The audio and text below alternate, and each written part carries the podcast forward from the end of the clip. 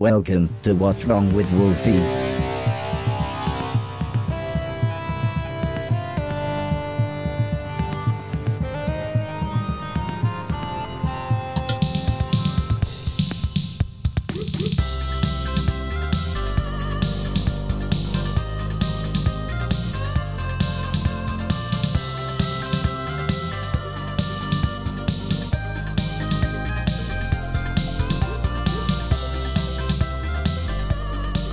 And welcome to What's Wrong with Wolfie, a retro podcast dedicated to the pop culture of the 80s, 90s, and zeros. My name is Jason.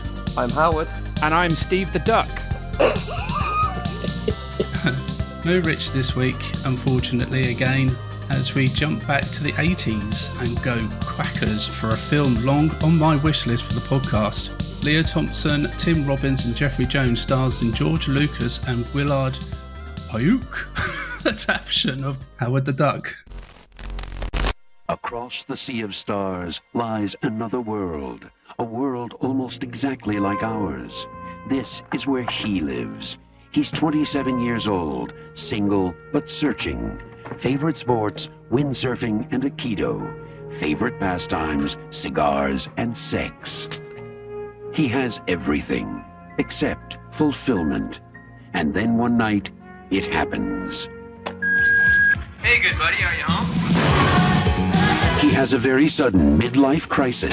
He lands in Cleveland. You do know why you were sent to me. Listen to me, small visitor. I can explain how you got here. Maybe you're here for some greater purpose, some cosmic cause. Here, he's forced to reassess his career goals, You went to med school? to explore new relationships, to redefine his self-image, I'm sorry, we don't allow pets on the premises. to adjust to a changing lifestyle. All right, pull it out! Until he discovers just who he really is. Oh A duck in big trouble. That's a duck, man. Howard the Duck, trapped in a world he never made. Howard, an anthropomorphic duck from another dimension, is accidentally transported to Earth, stranded in Cleveland, Ohio. As Howard navigates the strange and unfamiliar human world, he befriends a young musician named Beverly, and together they uncover a sinister plot involving an evil scientist attempting to harness dark energy to bring more creatures like himself back to Earth. As Howard and Beverly work to stop this nefarious plan, they encounter various oddball characters and embark on a humorous and action packed adventure. Coming up on this episode, we give our verdict and score on the show for the board from above. Someone, I'm still waiting for a name. Come on, please. Uh, we reveal our favourite or the even duck, the worst. duck from above. do we do we really want to honour this film with something like that every we week? do not. we No, do not. but the duck puns are just going to be rife in this recording. warning, warning, duck pun. Woo, woo. Warning, duck nipples. Yeah. Well, we're going to get to that. um, we reveal our favourite or even probably worst moments from the film, and we have a chat about the cast. But before any of that, what a film, guys! it's, it's a film. Um, it is by definition a film in that it is shot on film and is feature length. All right, well let's let's just start. Let's let's start with you, Steve. And like, have you seen this film before? No, I had not seen Howard the Duck before. No, I was I was aware. I was also aware that it was supposed to be not very good. um, and boy, uh, it's even worse than I thought it would be. We've watched bad films before, right? Like yes, City Hunter comes to oh, mind. God. But City Hunter, uh, it's a bad film, but like it feels like it comes from an earnest place. Or maybe it also feels like perhaps it's just not for me. There's a lot of reasons why it's a bad film. Howard the Duck is worse because it's seemingly all done on purpose.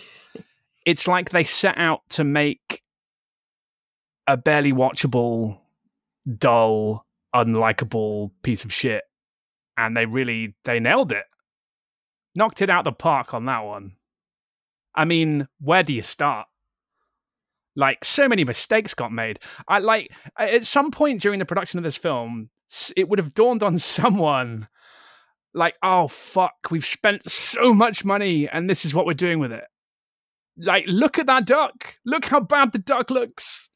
We've spent millions of dollars. What are we doing? And I feel really sorry for that person because it must have been hell. I think I think it dawned on Lea Thompson and Jeffrey Jones who were just like phoning it in for a paycheck. You you could see that they were knew they were in a fucking turkey. Sorry, a duck. To ducken of a movie. Yeah, that works. Yeah, I, we'll take I've got a policy for this episode where I've so little respect for this film that I'm refusing even to do duck puns. And I'm a pun fan, but I just I won't do it. I won't do it. No. No. More like Howard the Suck. and if you think that's bad, that is on the level of this film. That's the kind of pun you're in for if you watch this film.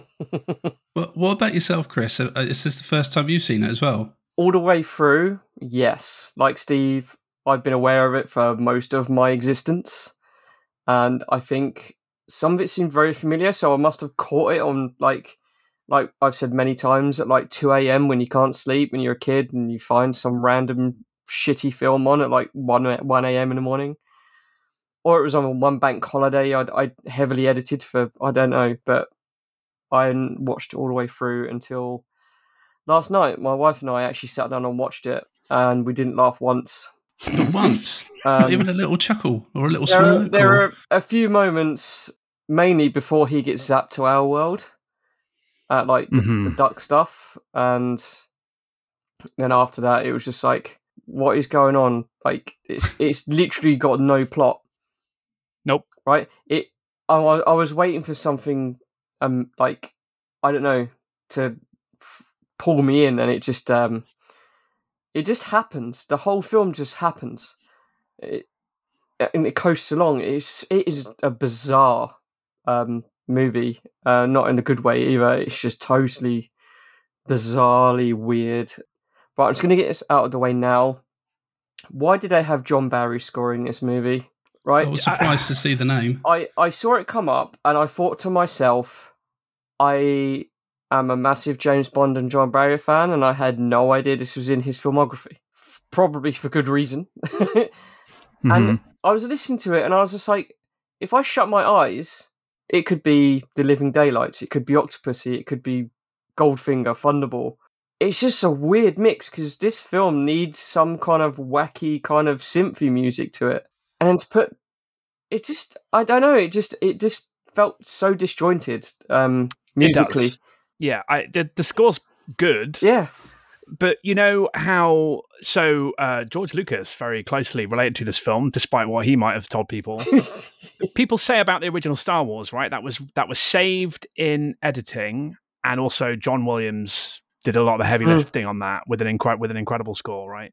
So I feel like Howard the Duck is overscored yeah, for what it is. in an in an in an attempt to do the same thing. Mm.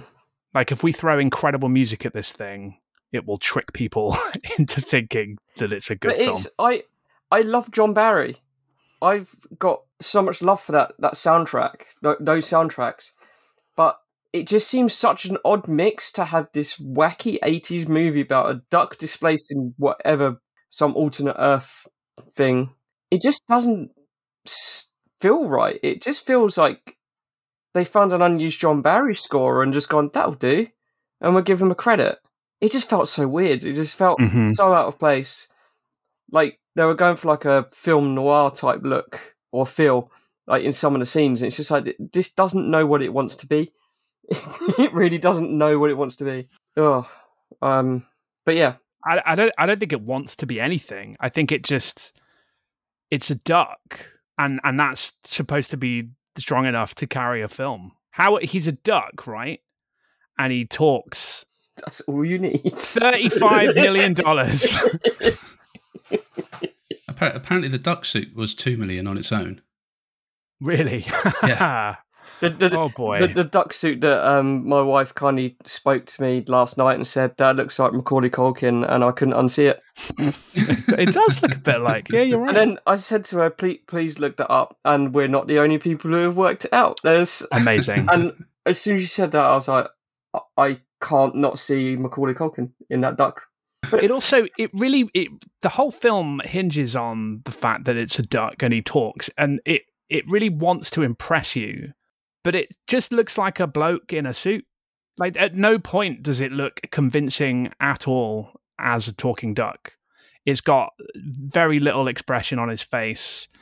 It's just a practically rigid bit of I don't know what they would have used plastic, foam, whatever on a on a little person's head, and that that bloke is just in a suit. It's terrible. Yeah, but like, look at what they did. The animatronics Jim Henson's company did for um, Teenage Mutant Ninja Turtles, Mm-hmm.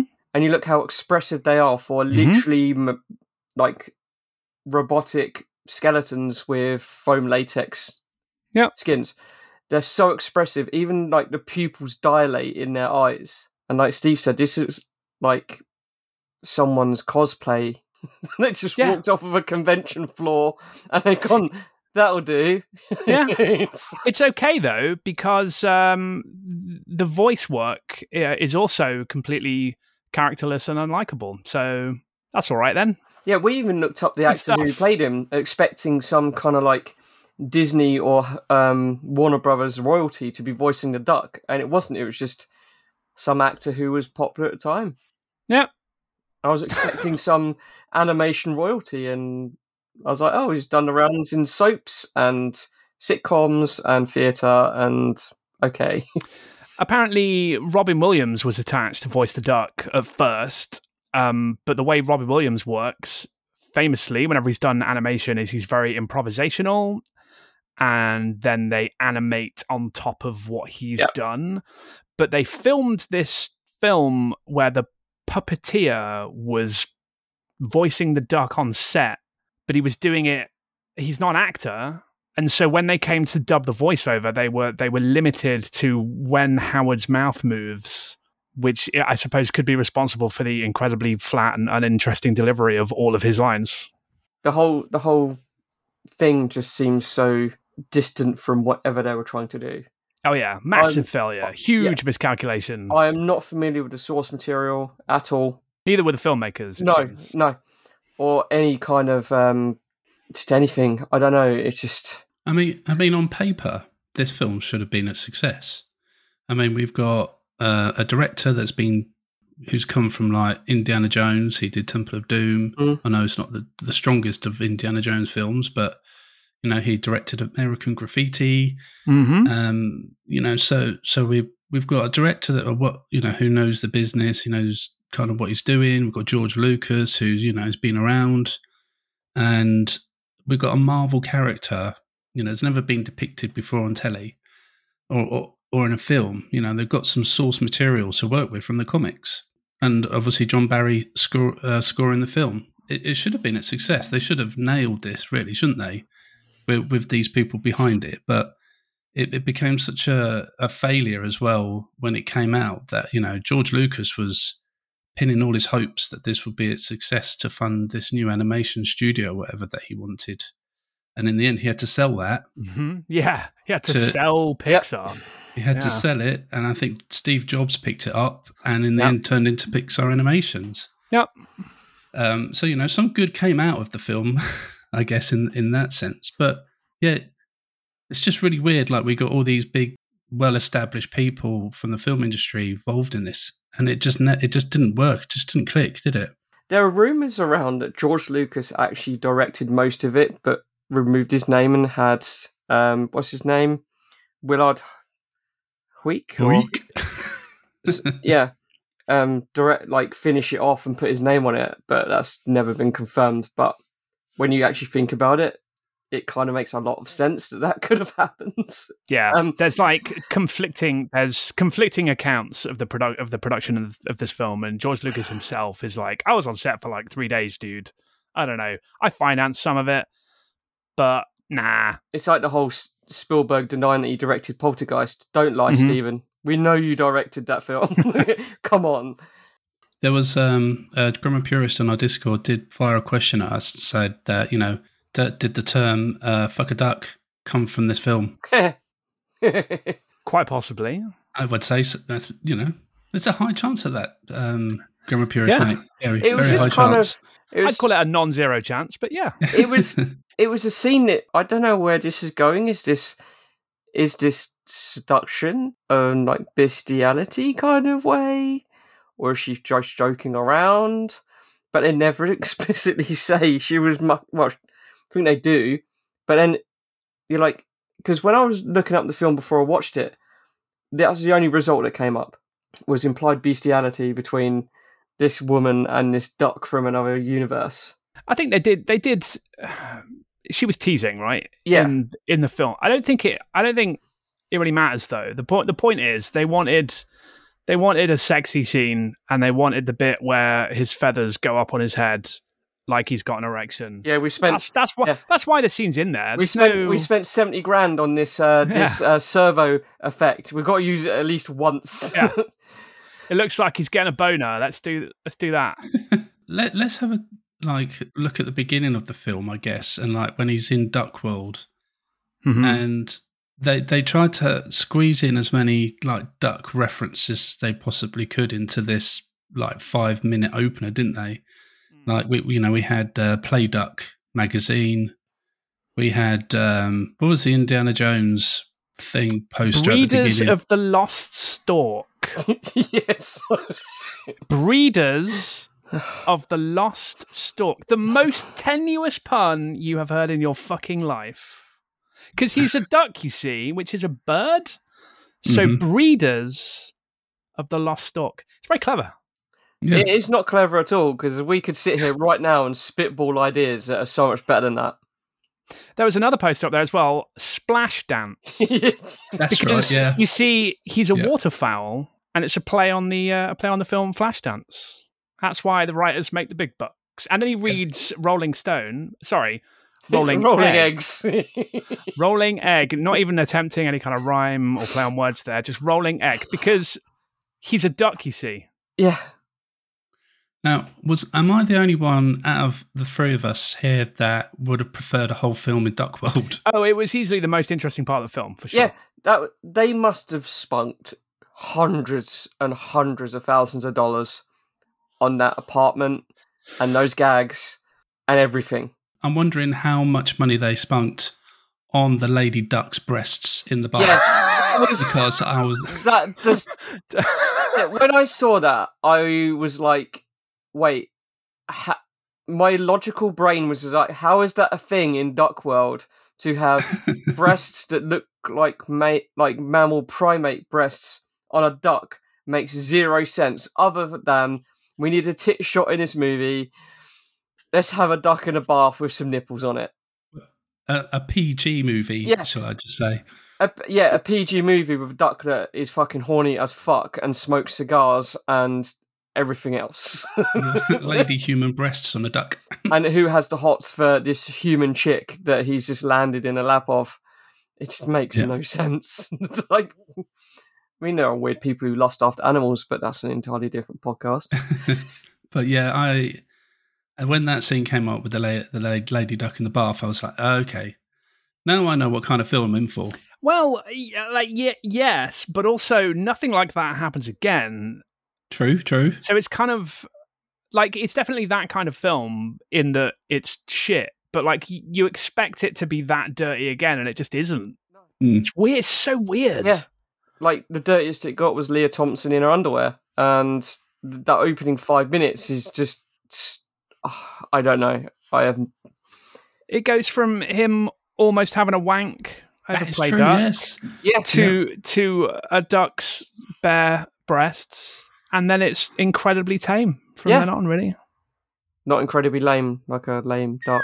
Um, Again, I'm refusing to uh, engage I'm gonna in cra- dog puns. I'm gonna crack one out, Steve. hey, Uh, I really wish I'd loaded up their little boom sound effect now. or the slide whistle. Boo. You can do it in post. yeah. Didn't didn't they allude to the whole duck breast implants thing later on in the movie? Didn't they make a joke about that being a thing? If they did, mate, it, it brushed all over me. It brushed way past me. I can't remember that. Floated past like a feather. Also, um, he he banks with uh, who did he bank with? No, no, he's got a mallard card in his wallet. That's right. Yeah. mallard, a breed of duck, in case you didn't know, Because he's a duck, yeah. because he's a duck. do, you, yeah. do you get it? Uh, Where, where do you stand on Howard's disgust like being disgusted that you know he got served fried eggs with Yeah, his how does he know? How does he know what a fried egg even looks like? He's from Duck World, right? Like, if somebody put a slab of human meat on my plate, I wouldn't fucking know what it was, right? Because I've never seen cooked human meat. So how does he know that those are fried eggs? And also, it's established by that Tim Robbins is like the saving grace this movie. Sorry, but he's just He is just- great. He's just yeah. batshit crazy. But um, like it says in the museum thing that the ducks have evolved into like Homo sapien ducks, like primate ducks. They have no natural predators anymore. So Hmm. who the fuck is their predator cracking and cooking their eggs for him to be so shocked about getting fried eggs? Surely there's someone above them in the future. Maybe it's those massive co- cosmic overlords that come out of you know the It glorious didn't mind of seem Duckworld didn't seem like they were under any duress No. whatsoever. I don't know. No. I don't know how he even knows what a fried egg is. yeah. That's how I feel Yeah. about it. No, it was it was it was it was strange. Like one of the like you said, one of the more stranger things of the of the film. One of the other strange parts of the film that I found was that so in some places the there were people who were shocked and uh, scared of this little walking Mhm. talking duck, and then in other instances they were perfectly fine. yeah. With Yeah, this is normal. walking talking duck. To the point where in that diner they were going to slaughter him in the kitchen. Yeah, I know. This- Oh, this- oh, This anthropomorphic duck who they were about to behead and cook to eat, even though he wore trousers and said things. And they were perfectly fine with him when he went in and ordered his special Yeah. and, and beer. They, they were Yeah. quite happy to serve him and was quite comfortable with this talking duck. I will say though, the waitress that serves them uh, in the diner, she was great. I thought that, and I couldn't. I didn't look her up actually, so I don't know who she was, but she seemed awfully familiar. She was the most fun part of this film, and she's Yeah. in it for forty-five seconds to- total. She's got that like that nerdy kind of Yeah, Velma energy about her, and she's Yes. like, genuinely witty and funny. and happy Yeah. to be in this film to get a Yes. paycheck, and she's doing the best job she can. And and speaking of jobs, like obviously Howard realizes after he's had an argument with Beverly that he's on his own. He needs to earn money. He needs to get a place and and that kind of stuff. So you know he goes to a you know a job center basically. Like this this woman is completely fine with this duck. Manages to find him a job in Mm. what basically is a brothel. It's a whorehouse, basically. With an employer who is also fine with him being a duck. Yeah, Yeah. Do they, do they just assume it's a guy who's just in costume, like that weird Japanese guy wanting to be a collie dog? Did you guys see that? No, he, didn't see that.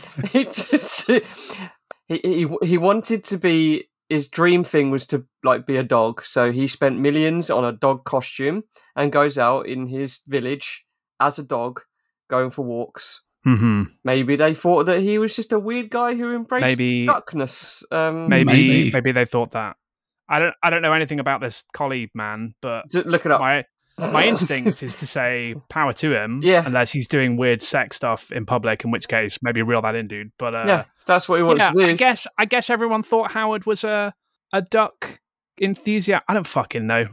I just, I mean, we were just saying a minute ago, like at the beginning of the film, we saw Lady Duck's breasts. You know, he was about to knock one out to play duck, and all this and that. But then we did have this like whole brothel scene thing where there there was couples just going for it in the background, and I think Mm. this is a PG. I mean, I'm, I'm Mhm. just glad that I didn't take my children to see Was this. It implied, or did you, or was there like ex- not explicit, but was it obvious that they were fucking? I mean, it was definitely implied, but was there yeah. more Yeah. than just the implication of? there was a couple running around topless wasn't there through Mhm. the thing and that was about it but wasn't it a, a sauna or a spa or something It, I think it was a spa. Like it was ostensibly a spa, but it was Yeah. clearly you know a seedy anything goes type place. yeah So yeah, no, I just I just thought you know because I remember the guy saying like, oh, I just asked for someone with like who was a water expert. that's right. Yes. Another yeah, another yeah, yeah. duck reference. Yeah, because he's you a there? duck. You see, Howard the Yes. duck. but he hates water and can't swim so there's another can't joke swim, for- and they say it so many times. They say it so many times in the film. He can't swim because you see that. Hang on, right? Just stop a second because we're not. He's a duck, right? So it's funny that he can't swim. If you didn't hear it the first time, don't worry. They'll say it again and again. Mhm. Fuck this film. And they'll also hammer it down your throat that you also can't fly either. That's right. It's true. so they end up in some gyrocopter plane thing, wherever it was, hmm Yep, which we'll was talk about greatly, sh- later. which was greatly shot actually. It was pretty good, but it's it's It- was also boring because who cares? Like this film is not short of production. Like it is overproduced. Because again, they poured so much money into this thing. Like it's it's I don't want to say well produced, but it's very very very produced. This is a big blockbuster film well, from we, 1986. when we were watching it, I was more amazed at a the music and the miniature work at the end. Yeah. That was some like glorious mid '80s miniature work that and the Phil Tippett miniature. Um, Was that Phil Tippett? Yeah, Of course It's- it was. it literally his fingerprints were all over it, and I said to my wife, I was like, "That's got to be Phil Tippett doing that," and his name came up in the credits. Yeah, it was good. Yep. Yeah. What else I'm thinking as I watched this film was that this film feels like two kind of films in one. We had this like first part where it's trying to be this kind of I don't know light-heartedly kind of 80s fun actiony kind of film. I don't really know, but then it seems Like to go fish quite. out of water at first. Ah. that style of film, Like you know. a you decided- Yeah. No, no, I very deliberately You- said fish I- out I- of water. I could see you just go, I'm going to do it. Oh, no, I know. I'm not giving this the satisfaction of a duck pun. But yeah, like the first what a quarter, one third of the film is is that right? It's like, Ugh, how does a duck live in on Earth? Like that's what they're going for, right? Yeah, you know, like he's, you know, hinting at the relationship with Beverly and this, that, and the Mhm, other, and like, mhm. fine, okay. And then the second half is it turns kind of horror-y in some ways, doesn't A it? little bit. Like, you know, once once um, the the doctor comes in and, and gets possessed by this dark creature that's been locked up in this Mm. different par well, I don't know where, where it's been locked up, but you know, and he, he gets taken over and and then like there's this scene in the film where this like possessed doctor is trying to get to where are they trying to get to? I can't remember now. the, The, power station. power station or something, and he's driving this big truck, and he's like, "Oh, I'm I'm feeling quite tired. I need more energy." Um, and then all of a sudden, like this like big weird, I don't know, was it tongue thing comes out of his mouth It's and like he It was plugs a, into yeah, the it was a mouth plugs in plugs, plug, mouth stick. Yes. no, no, mouth dick. a mouth dick with a like claw on With it. like a claw on the end of it. His I, mouth- tell you, his- I fucking I hated hearing Jeffrey. Jo- I mean, watching Jeffrey Jones always feels a bit weird, right? Because because of all that stuff he did. But uh, for like 40 minutes, he's just doing a voice like this. And it goes on for so long. It's just, oh my God, please stop have having Jeffrey Jones do that voice. I hated it so much. I, I quite like that voice. I thought it was Oh. quite.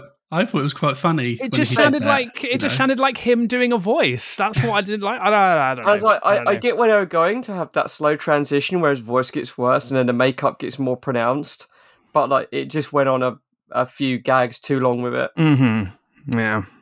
But you're right though. It, it it becomes it becomes almost body horror at that point, which is Yeah, you know, it, which is weird because you're not really you're not there for that. You're seeing Howard, Howard the Duck, and the film subjects you to this weird voice and body horror. It was very strange. But he's got to get to an astro astrological lab that, and it's the 80s, so the finale's got to involve big machines, lasers, and trucks.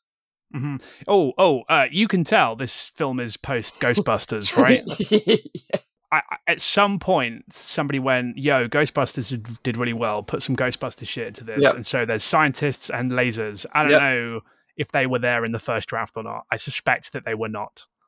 And also, how how can how can lasers activate some kind of like dimensional portal? Like, the they they're treating the audience like fucking idiots, going, "Oh, it's uh, it's lasers. It's the '80s, so it's, everything's doing lasers." Just get really complex and say they're doing some weird astronomical shit with graviton particles or some It's shit. unclear exactly what they were doing in the first place. It's also like they they did the whole like Star Trek parallel Earth thing. Like, where is this parallel Earth? Like, is it running Duck World, Duck World? But it's so uh, space. It's It's in so, space, Chris. it's so similar to our world. Surely it would be an alternate dimension or a parallel universe running concurrently against ours, Hmm. not millions of light years away, because it's it's got American duck money. Yeah, I see your point. Credit cards. Is, I see your point, but it's it's in space, Chris. but it's in space. Yeah, it's it's ducks in space. Yeah, I don't know. Even though Do the you know duck what? doesn't spend that much time in space. That's a good point because it's not clear that Howard is actually. I mean, like everyone around him is a duck and everything's duck themed, so something's going on there. But it's not clear that he's boobs. on another planet, right? Apart apart from the boobs, you're right. Human feathery boobs. Um, I don't know if I'm going to ever get that out of my head. It's scarred me, I think, for life. Can you imagine taking your kid to see this film? Exactly. They'd never You've got speak to you again. You've got the kind of hinting at bestiality in the middle, know, and then yeah. you've got all this like body horror shit going on in the end. You go with your son and your daughter to watch Howard the Duck, the new film from George Lucas. Based And then on a within the Marvel first- character. Yeah. And then within the first five minutes, you've got duck tits, and then you have to watch fucking Howard the Duck for the rest of the Yeah. one hour 45 or whatever. yeah, acclimatized to the human world, and it, oh, What did you think of like the the ending of the film? Like the, the Dog shit. like did you did you enjoy the work that they put in with the monster and like I don't know. Was there any Yeah. redeeming parts of that ending that you enjoyed? Um, uh, the Phil Tippett's monster was genuinely well done. That concludes that concludes my comments. this kind of like Thunderbirdsy James Bondy miniature work and Phil Tippett's animation, which also I hope Phil Tippett was annoyed because whoever composited his shots into this film, the frame rates and everything was so off. Mm-hmm. It was done on the cheap by some intern with an optical printer. Phil Tippett's work is mind-blowingly amazing, and to have it composited like that in really jerky fashion, like I don't know, it just felt so un-Phil Tippett, even though it was him. It's so weird, but that all comes down to post production. Yeah, I like I like I like to imagine that he was just satisfied that he got to do monster animation and get paid and get paid for it, and yeah, that he didn't I, give a shit. I'll, I'll do your stupid fucking duck film. movie. Do you want Yeah. me to make an animated duck? No, we're going to put a little person with an animatronic head and a weird three-piece suit thing with a Yeah. tail hanging. we don't need your services for the actual duck, Phil. We've got this covered. We're going to go for something that looks really terrible. Yeah, Um, but so before we move on to our next segment, I mean, was there was there any part of the film, apart from the bits you've already mentioned, that you liked? Was there anything else that mm, you know you're like that's not that's not too bad actually that was all right. I think the the James Bond style flying sequence was actually well shot. As for like dialogue and stuff like that, nothing just nothing has stayed with me from it. But some of the set pieces are actually shot quite well. Although the flying stuff did go on a little bit too long. It Like, did just- go on for too long. Uh, like, see, that's just, the just fucking land. Just, just like you- just yeah. Come on, just come land, on now. land Like, this flock of ducks. you're not like you're not wrong. It is. I'm going to hesitate to say well shot. It's co- it's competently shot. It looks like a film. It it looks high budget. It looked like there's a car chase with a lot of cop cars, and the cop cars drive fast and they get some air sometimes, and they do some crashing, and the plane flies under a bridge, and he does a loop the loop, and it's all looks very it, it looks expensive, and it's all very competent, and it looks like a high production value film but it, it's it's boring Yeah. though. It's it's just boring. And then they land in the water, and then he has a fit because he can't swim. Yes, uh, because again, as as alluded water? to earlier, he is a duck and therefore humor. Yeah. Yeah. He didn't take that to like a duck to water, did he? He uh, certainly didn't. No, The movie did get a bit duck egg blue at the beginning with the boobs. Jason. Let's move to the uh, to the next section.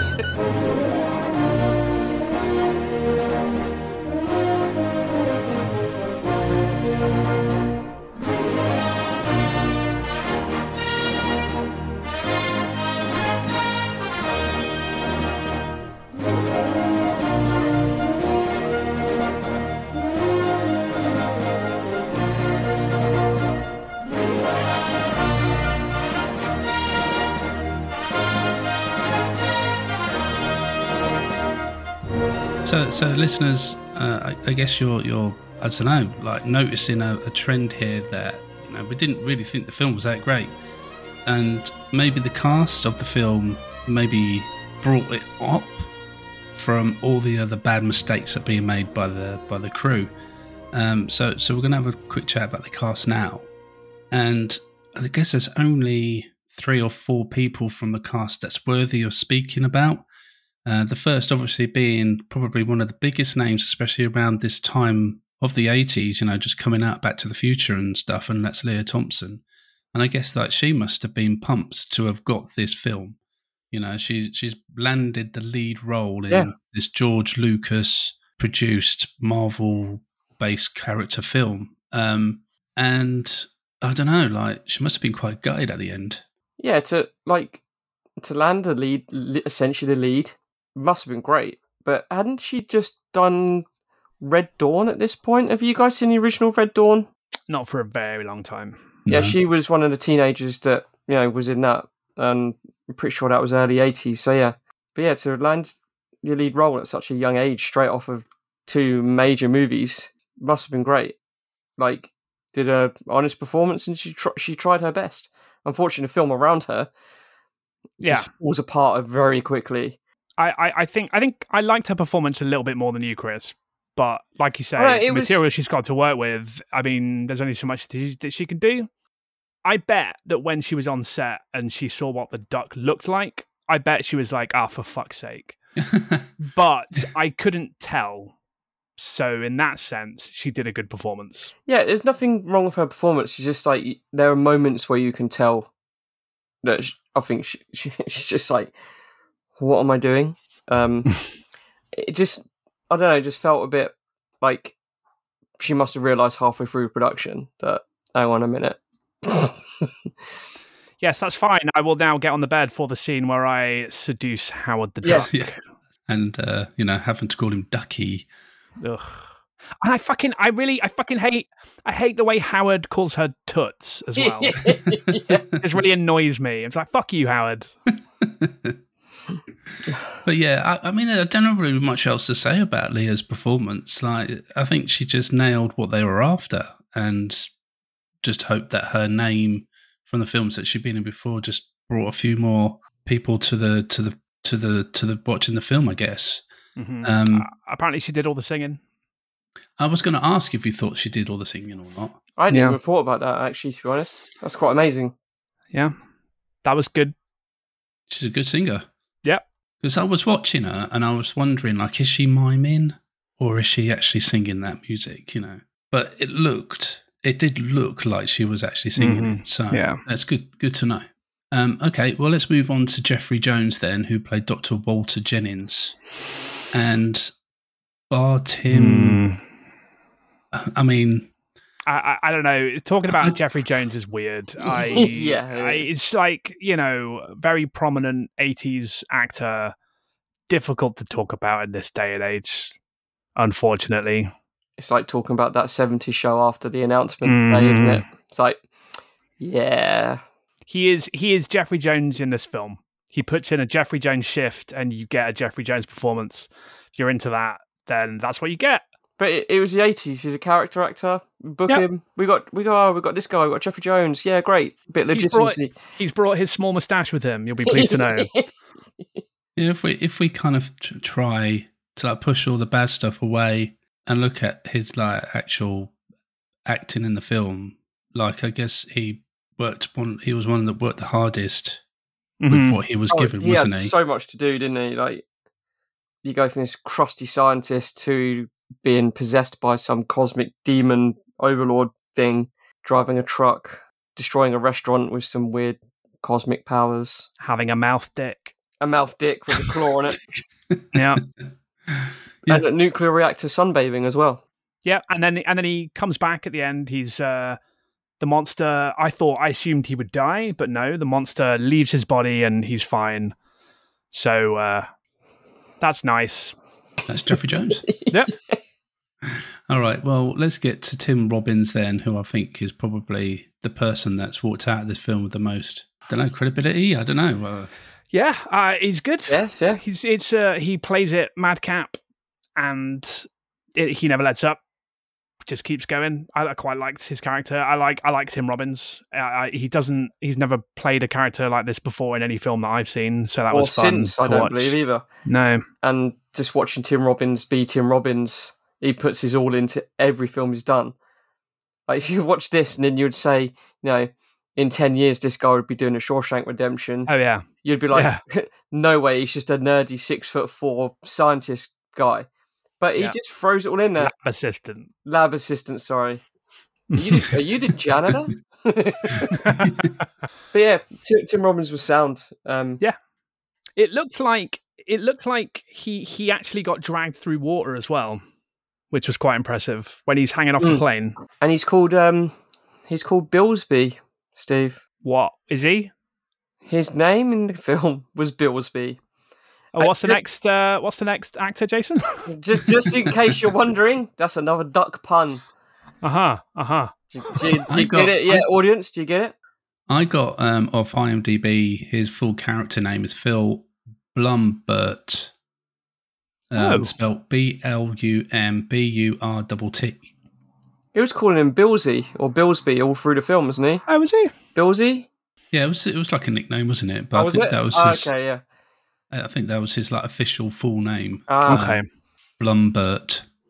What's her name? Sorry Hmm. if there's actually anyone listening who does have that surname. I- I, I- I do know. We only don't like it because it's in this film. Like your surname's fine. Your surname's and also fine. the people with the names Howard Mallard or Howard Duck, we do apologise. Yeah, and fair enough. and the the classic discla- disclaimer at the end. The characters and events portrayed in this motion picture are entirely fictitious. Any resemblance to real events, real or otherwise, is purely coincidental. Yes, yes, of course. Yes. Thanks, Oh, film. I had an alien duck encounter too. Go back, yeah, go back. I'm to a- trailer park. I'm from Duck World, and I was getting ready to sue, but that disclaimer has uh, really softened the edge of that. That's good. so, somewhere Macaulay Culkin's going to file a lawsuit against Howard the Duck for using his likeness. I think there was. Um, I was looking at some stuff earlier, and that just reminded me of a story where Disney was trying to sue one of the filmmakers. Uh, oh no, it was it was about Howard the Duck itself. I think that on some of the co- comic covers, they portrayed him to look very much like Donald Duck. Yes, that's Disney right. were not very. Yeah. Obviously, Walt Disney were not very happy about that. Yeah, which is why in this film he looks like a made by committee, legally Yeah. distinct, bland, round duck with human eyes. Yeah, go send send your intern to Japan and find me a duck costume, and we'll build and we'll build the animatronic around it, and that's how you get Howard the Duck. Howard the Duck might not look good in this film, but he's unsuable, and that's what it's all about. Yep. No If, one uh, can get litigious over how he looks. No. because there's nothing noteworthy about it whatsoever. If uh, Wish.com existed in 1986, people would probably just claim they got the costume from there. Yeah. or Temu or whatever.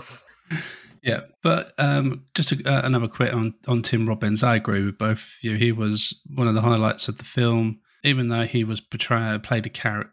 I don't know, like his character wasn't anything that maybe we haven't really seen before, have we? I mean, he played quite a generic character in a way, but I guess it's the way in which he acted it, acted this Mhm. character, which made it the standout of the film. I think, uh, like like you guys have said, Oh, totally. Yeah. um, I did like him in in the scene with, with the biplane thing near the end of the film as well. For he he did a he did a good job uh, with all the stunt. uh, Well, I don't know if he did the stunts or not, but Yeah. it did look like he was. So uh, yeah, but we'll talk about that in a minute. I guess the only other actor to talk about in this, probably the shortest cast section of the podcast ever, Mm. um, uh, uh, I don't know. I, I was pulling, trying to look through the cast of the film, and no one else really came out apart from the guy who actually played Howard the Duck, Mhm. um, who was who who was Ed Gale.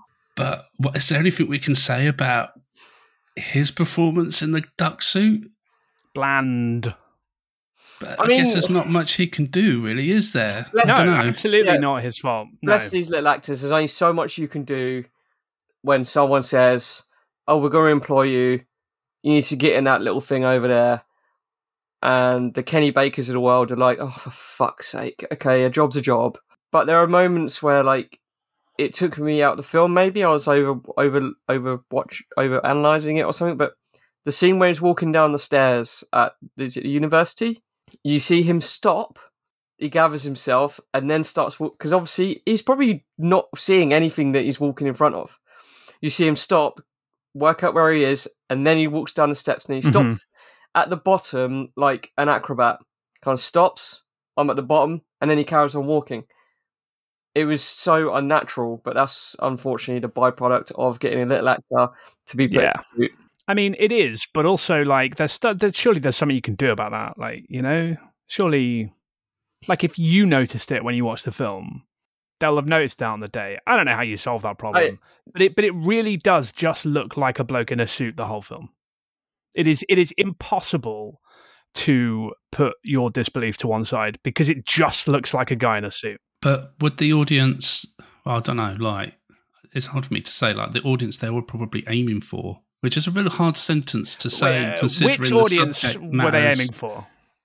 I don't know because obviously I feel like they're trying to aim for a, I don't know, like um early teens, like I don't know, kind of audience it's maybe. I- Too childish for adults, and it's too adult for children. It- yeah, I think I, I- I think it's I think it's impossible to discern. I think it's just miscalculated yeah, because or, there is no audience for this. or so maybe rephrasing like the the audience maybe that the crew were trying to aim for Mm-hmm. maybe necessarily not what they managed to pull off in the pull off, but there was an audience they were obviously they wanted to aim for and try and be Mhm. that that's the age bracket that we want to attract to this film mo- mostly, I guess. And but would that would that age bracket really notice the bloke in the suit thing? Maybe not. Maybe they just wouldn't care. I don't know. Maybe not. it's also just such an obscure property to develop and adapt. Like, who was a fan of the comics? That was it George Lucas? Was he an adamant fan and decided we'll adapt that? I don't know. The, the the the comic books had their had their fans. Like we would we would have seen more Howard the Duck films had this film not complete not completely Very flopped, flopped. Like he's had cameos in Marvel films since. It is a property that people are aware of and like. But it's just if you're going to adapt Howard the Duck, which is a walking, talking anthropomorphic duck, you get your shit together and you know how you're going to do it, and you know what the tone of the film is going to be, and you understand what story it is you're going to tell. And those are the things that they just didn't do, and that's why this film fails completely. It's bizarre.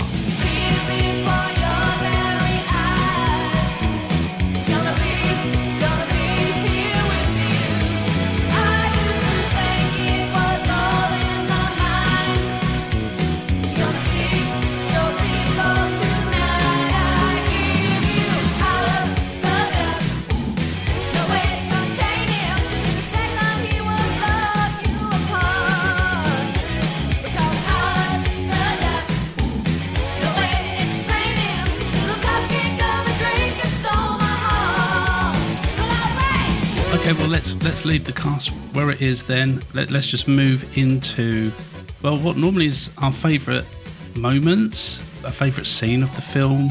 I can't even make the joke and say the credits because the credits is one of the worst bits of the film. He plays a fucking electric guitar on a stage. It's so painful to watch.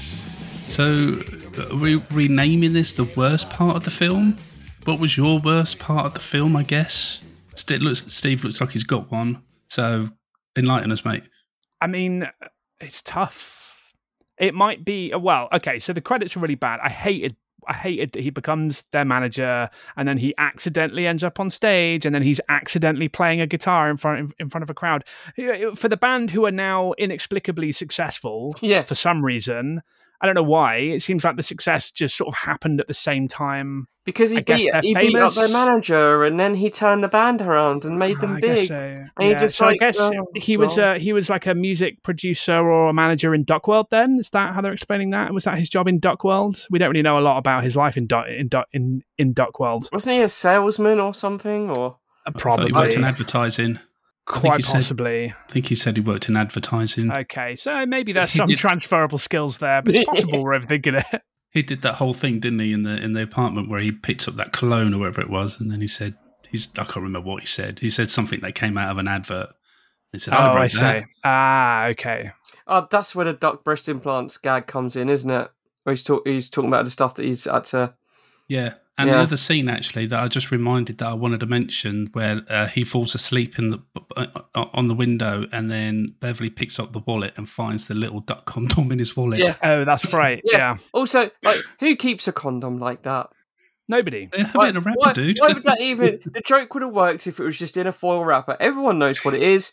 It, it, it's either a wrapping of cocaine or a condom. The joke works either way.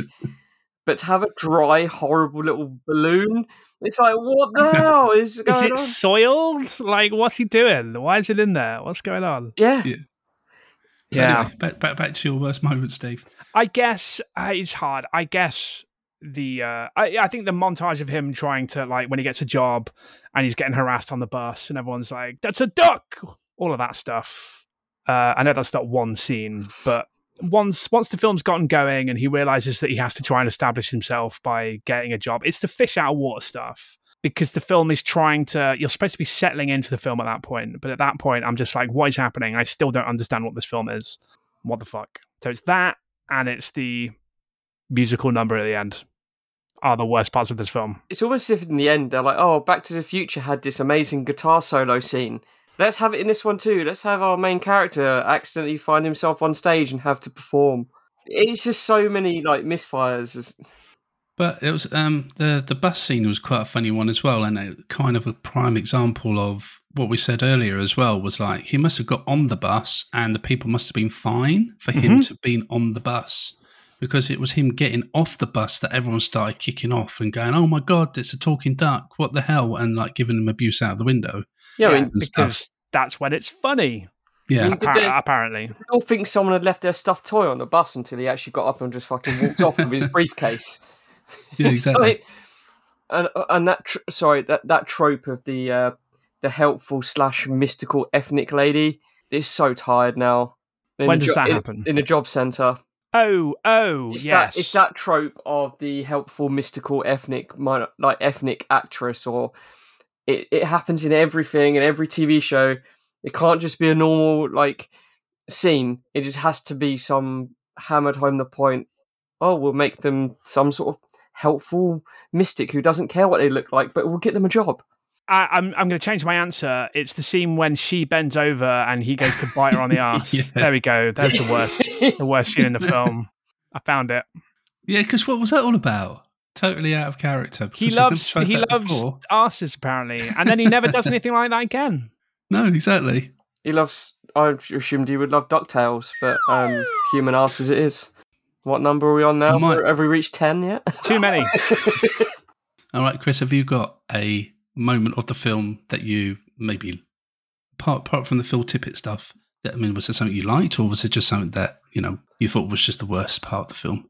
A lot of the film just feels it's just so forced and it just happens. There's just no there's no structure, and then when it finally gets going, you're like, how the fuck did we get here? It's difficult to pinpoint. The physical stuff is done actually really well and competently. I give them that, like the flying stunts and the the animation and stuff like that. But it's just got it's got to be the restaurant scene. It turns into like something out of fucking Midsommar or something when it's just like, and as we said at the middle of the show, was the girl who played the waitress was the best part of the entire Oh, yeah. thing, Shout out to her. Yeah. and she was fantastic. It just struck me as like that kind of like flash mob mentality where one one alpha male is like, let's do this, and then they grab him, and it's like, what is? I don't understand what was the thought process in the script or behind the scenes for that. Like what? Like it just it makes zero sense. Like you have to get to that point where he has to, you know, laser eye them because laser eyes are cool and possessed people are cool. But like when he shouts out, "Help me! They're, they're seasoning me," and I'm like, I, was, I was like, what the fuck? Like, just a minute ago, it was this perfectly normal film. They're coming to the climax, and this film just never ends. It felt like it's coming to the end, and then, oh no, we've got just another scene. Just, this is a good idea, film it. You can extend the scene. It's. Yeah, like he could have just um, started lasering the restaurant. Yeah. But for some reason, they decided no, we need to have a scene where they're going to eat Howard the Duck. Yeah. They're going to butcher and eat Howard the Duck, even though, yeah, I don't know. Yeah, the the humans and all all the men. I must admit as well. No women in that mob. It was all fucking white men. I was looking out for the waitress. I was like, please don't, please, please don't be part of the mob, and Yeah. she wasn't. and it was just like like when does primal activities like that just kick in in a group of men to take this weird duck creature and just start cutting bits off and what they're going to do just like dust him in 11 herbs and spices or fry the fucker it, Seemed that way. uh, it just just was so just weird I mean, I mean, Eh. something like that what normally takes days or weeks, you know, for a human being to get to that, you know, stage where they're just going to mob it. they had their uh, advances spurned, right? Because they were trying to they were trying to hit on Beverly, and Howard was like, "Yo." Yeah. that's true there was incentive there but not So enough that that's, That's- why they lost their minds. But that wasn't everybody though. Everybody in the diner ended up trying to kill him. So Yeah. it's it's still a mystery. But like, would, would would they do that to a human? Would they go, "Hang on a minute, we don't like what you're going to say. Let's drag this little human and te- like cut his cut him up and season him and cook him." Although ran- randomly, don't don't chickens and ducks and other birds eat their own eggs anyway? I'm sure I've come across that somewhere. I'm pretty sure ducks also have like corkscrew dicks, so the condom that was in his wallet wouldn't have worked either. Really, I needed one of those twisty green and then red balloons that you get from the fairground. that's right. Yeah, Yeah. I thought I thought it was pigs that have like um, corkscrew dicks. I think ducks do as well. I'm not sure actually. Steve looks like he's about to Google. Duck I'm gonna. penises. Duck penises. This is a subject I never thought we'd, uh, you know, approach on this podcast, but I guess here we are. We're we're looking up duck and Thanks, and- Howard the Duck. Yeah, and and and pig penises. Amazing. Ooh, while most birds have no phalluses, ducks turn out to have relatively large, flexible penises, Oh. up to 20 centimeters, tucked inside their bodies. it's No wonder 20, he's smiling. 20 centimeters. Uh, yeah, and during sex, male ducks extend or avert their phalluses inside the female.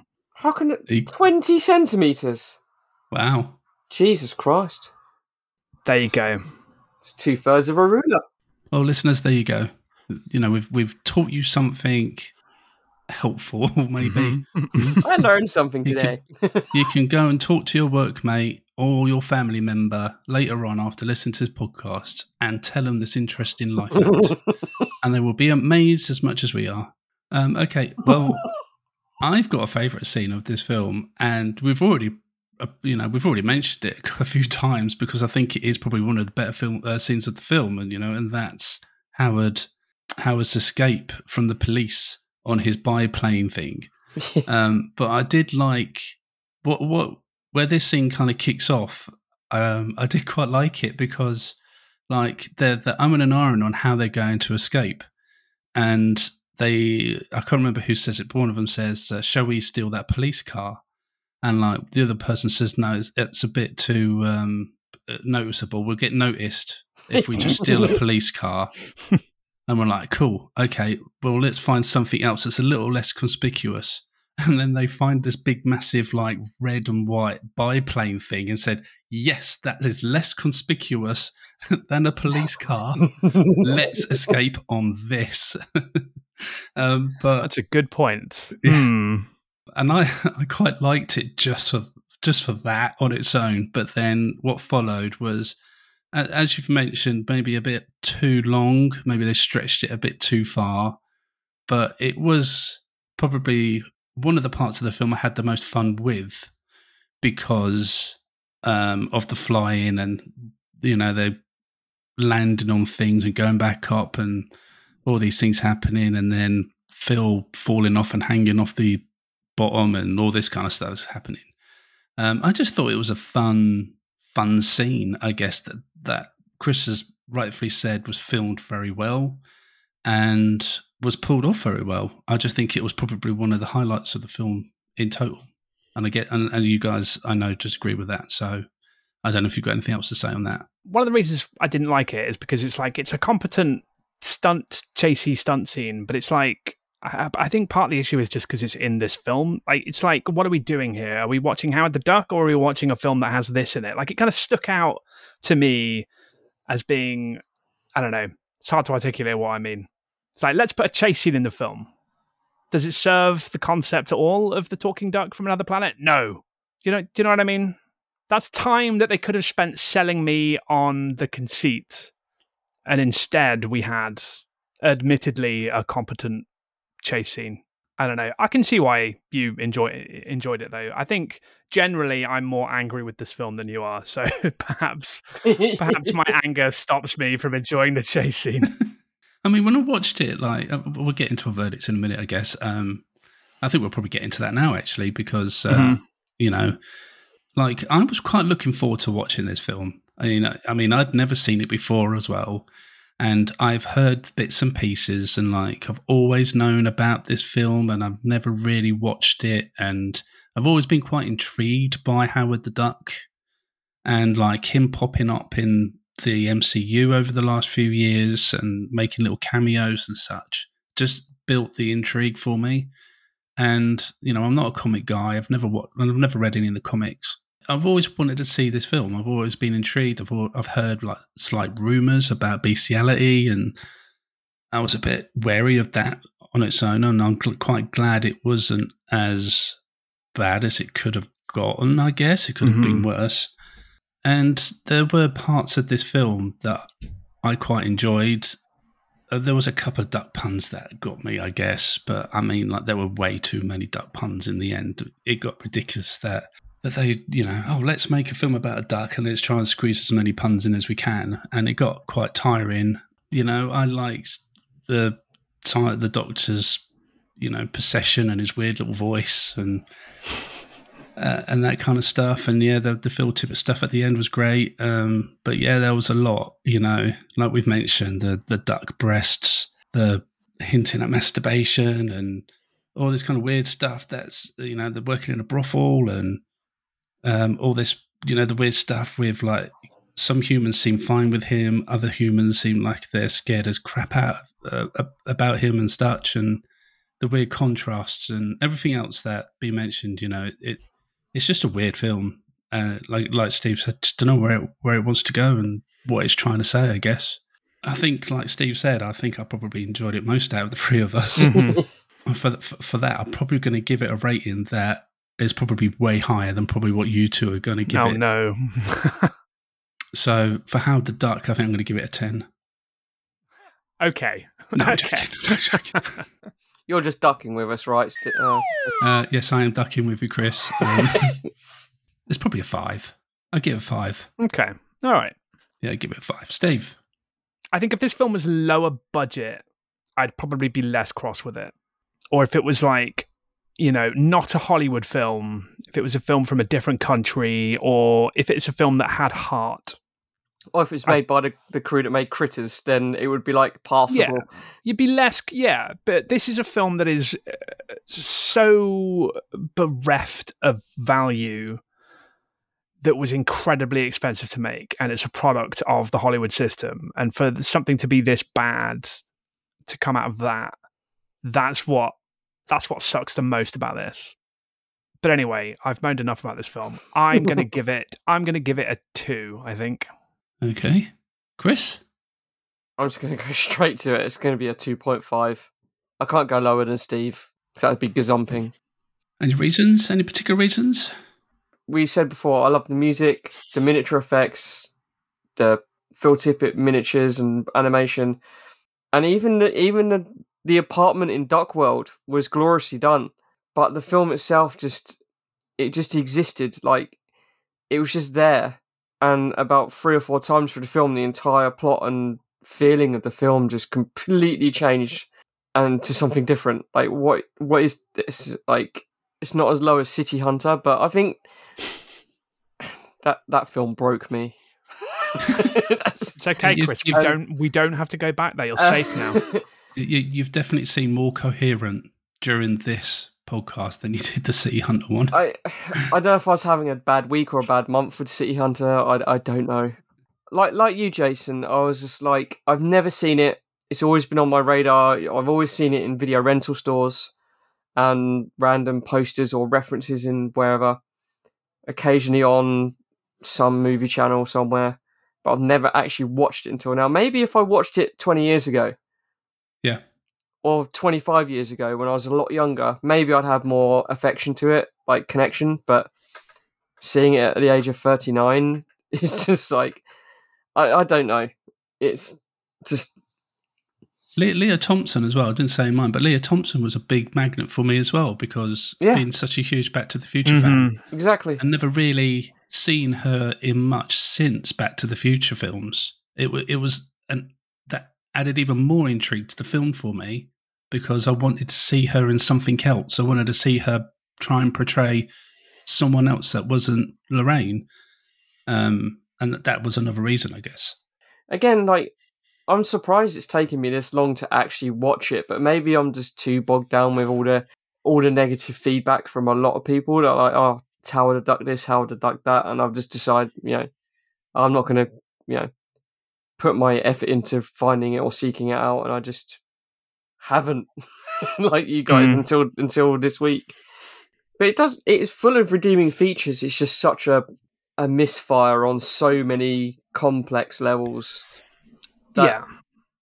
like we said, like it's it's almost got a perfect storm of association to be this major thing, and it wasn't. it's like all of the all of the marketing at the time as well is is really cool. I really like it. Like they they deliberately didn't show Howard the Duck's face, so he's always behind a newspaper with a Mhm. cigar and smoke and stuff, or wearing sunglasses and obscured by something. The poster is great. I love the yeah, poster. it's really cool. But then you see what he looks like, and it's just so bland.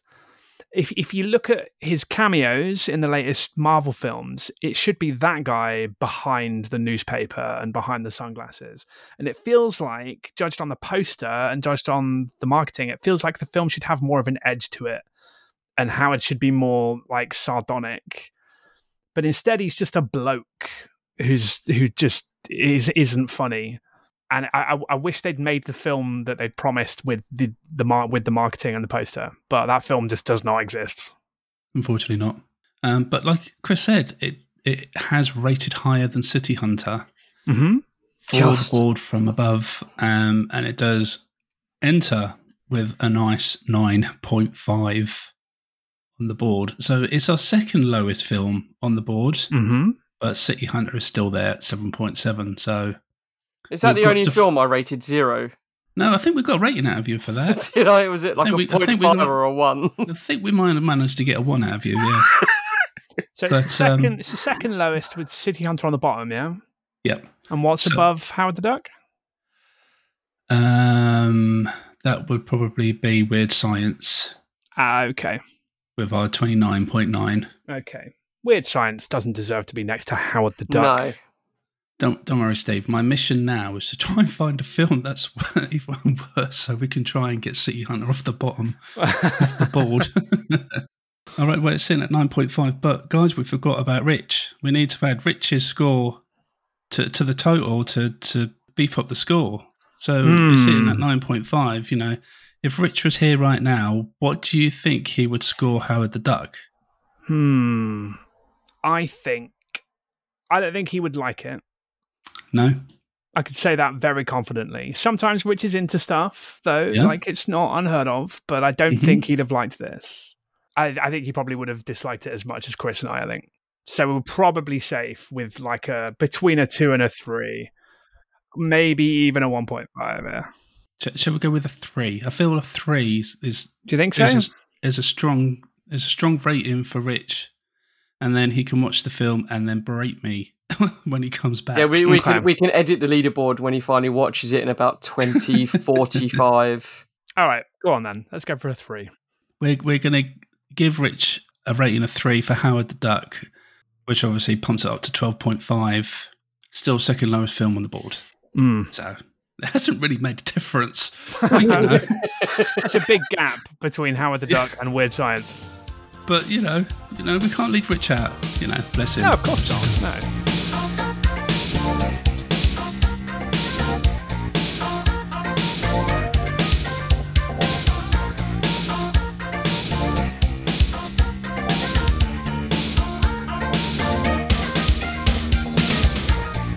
I think I think we're all going to be quackers, and uh, we need to, to get out of here. Chris, you got any puns, mate? You know, you need to get out of your system before we, we No, let these good people I, go. I think I've done them all. They're just, I don't know. Yeah, I haven't got any. I haven't, I haven't got any more. I'm sure you're saving the best till last, aren't you? And no, Uh, I would say I'm only, I'm only joking, but I'm not. Um, I don't have any more in me, unfortunately.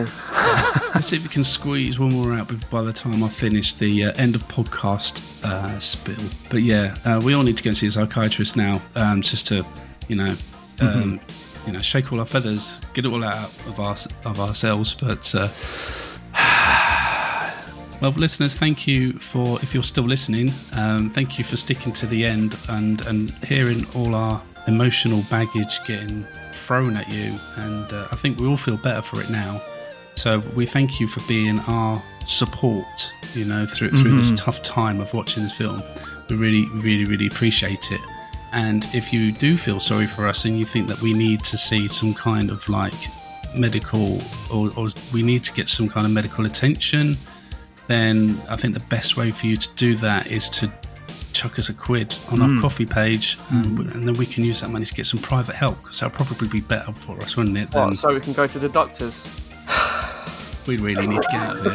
let me, let This me is, just I mean, this, let, this has been this has been labour in the truest sense, and it's only getting worse as you can see. I know. Chris is Chris is just his mind's It's- unraveling. So Right, yeah. So, yeah, please go to our coffee page if you'd like to donate to the show, starting from just a pound. And if that's not right for you right now, then you can just please leave us a review or rating on your podcast service. It will go down a treat, and we would really, really appreciate it.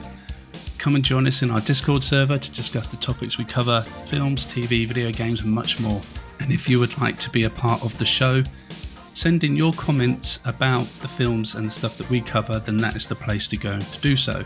And you can find the link for that in our show description or on the website. And speaking of the website, please give it a visit. We have articles, game reviews, our entire back catalogue of episodes, and more at thewolfpod.com. Chaps, I'm not sure if I want to ask this question, but I'm going to anyway. It's time to say goodbye. I'm sticking to it, and I'm I'm just going to say thanks, Jason. Goodbye. See you on the next ep- episode. A duck with human boobs. Did you guys see that? Goodbye, everyone. Well, my name's been Jason. We hope to see you on the next one. Be the retro. I don't really know what else to say. Goodbye, and uh, we'll see you next time. Take care.